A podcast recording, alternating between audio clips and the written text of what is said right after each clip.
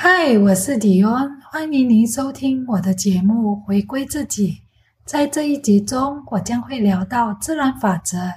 今天要和您继续分享阴阳平衡这个话题。所谓的完整人格，就是在我们能够在精神层次里的阴阳平衡。一般我们认为是指男女的性别，就是我们可以看见的外象。虽然这也是一个很明显的阴和阳的不同，但是我们虽然是其中一个性别，但是我们的另一个力量也是不能没有的，而且天地万物也是分阴阳的。每一个人在阴或阳的缺乏下，也会导致我们的行为举止的不稳定，这是我们每个人都会有的，我们一定要知道。阴阳平衡是一个只能在内在调理。为何当我们想做一件事情时，总是会磨磨蹭蹭？为何我们有时会眼高手低？这些都是我们内在不和谐导致的。最简单的方法，我们是可以通过练瑜伽、晒太阳和连接一些大师们的阴阳能量等等来滋养自己，持之永恒，让自己补充精气神，可以完整人格的方向。在疗愈的领域，疗愈师们时常会看破不说破。有一些时候，对于一个疗愈师，他们更需要做到在说话的阴阳平衡，并不是不可以说，而是有时候说出来并没有帮助，反而让来访者陷入更深渊，那就是没有很好的帮助到来访者，而是必须以另外的一种方式去引导，这样才可以很好的帮助来访者解开他们的迷惘。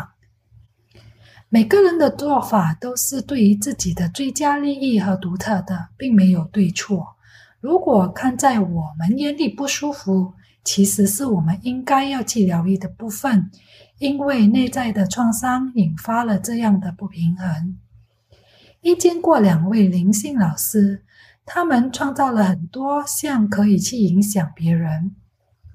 其中一位很多时候接受了无数的礼物，让他可以锦上添花，而去让他更加有力量的去继续创造和影响别人。也许对他来说，这是他来享受他的创造后的一个回流。而另外的一位灵性老师却是相反的做法，比较低调的做法，没有这样的锦上添花，是一种实实在在的去影响他人。所以各花入各眼，我们也不要太钻牛角尖而失去学习的机会。从表面来说，我们会有许多社会框架来评论这样的发生，但是2位灵性老师还是很积极的去进行他们的任务。物质都是阴阳能量，在我们的角度，这也是他们各自在世间不同的演绎的戏码而已。这让我想起，我们身为现代的女人，尤其是在婚姻里，有时候我们会太过强势或软弱，而让自己的内心失去平衡，结果反而让家庭失去应该有的阴阳平衡。夫妻的互相尊重而带动孩子，才能有着完整思维的人格成长。在为自己做生命密码解读，我发现在9号阳性能量和3号阴性能量是能滋养我的。9号的关键词是慈悲，而3号的关键词是演讲者。所以对我来说，从这里再去延伸我可以做的事，这样的能够比较容易清楚去生活，而利用我自己的主性格去活出我想要的。当我们更好的了解能滋养我们的阴阳能量的时候，我们就是会以其他的行为作为一个定位，也可以让自己会比较看得清自己想要活成的样子。每个人都是不一样的活法，我们都是来遇见更好的自己，所以把自己了解了是很重要的事，因为我们早已经被社会道德框架了许久，以为这才是我们要的。尤其是演讲者的能量，博客会是我的起点，我能为我内在的声音有一个输出的表达能力，这就是我后来在做博客时给自己的定位。这些细节都是从导师指引后，在一步一脚印的去发现、知晓的。当我为他人做水晶波疗愈的时候，我渐渐觉得许多的任务其实并不难的去完成，而是我有多坚持，我打从心里到底喜不喜欢这件事。还是因为这水晶波漂亮，只是买来摆放而已。做博客能挑起我对事物的表达能力，这样的训练是为了就是往后活成自己的方向而前行。幸福是什么？它是一个磁场的相合。那么当我们的财富、情感、健康出了问题，也就是我们内在的阴阳出了问题。所以说阴阳平衡对我们来说是非常重要的，我们的这一生都是在找合一，跟自己合一。我接纳我自己的优缺点，我还可以接纳他人的优缺点，拿回自己的力量才是对的，做个真正阳性力量强大的人。我们的修行其实就是一直的在不断的自我推翻惯有的模式，然后去慢慢的融合，找到我们的阴阳平衡来做自己，那么你的幸福自然而然的就到了。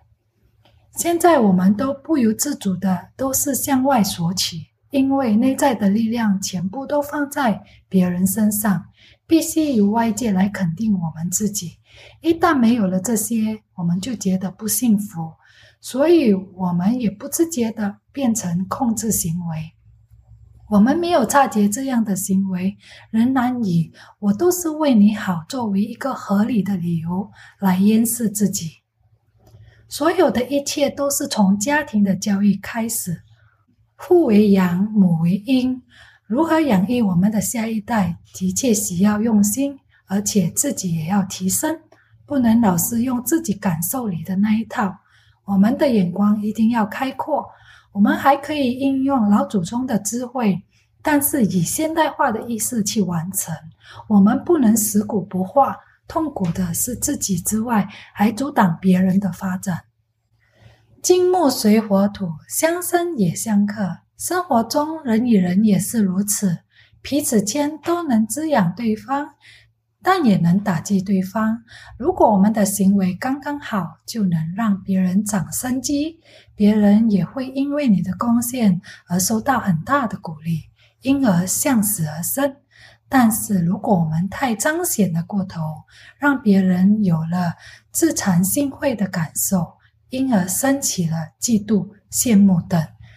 这样的话我们就无法很好的影响他人的阴阳平衡的提升。你可以通过我的社交媒体平台和我联系，我的链接将会显示在我的博客平台 show notes 中。今天的分享就到这里，下一期我将会继续和你们分享自然法则旅程，期待下次和你们再度空中见面。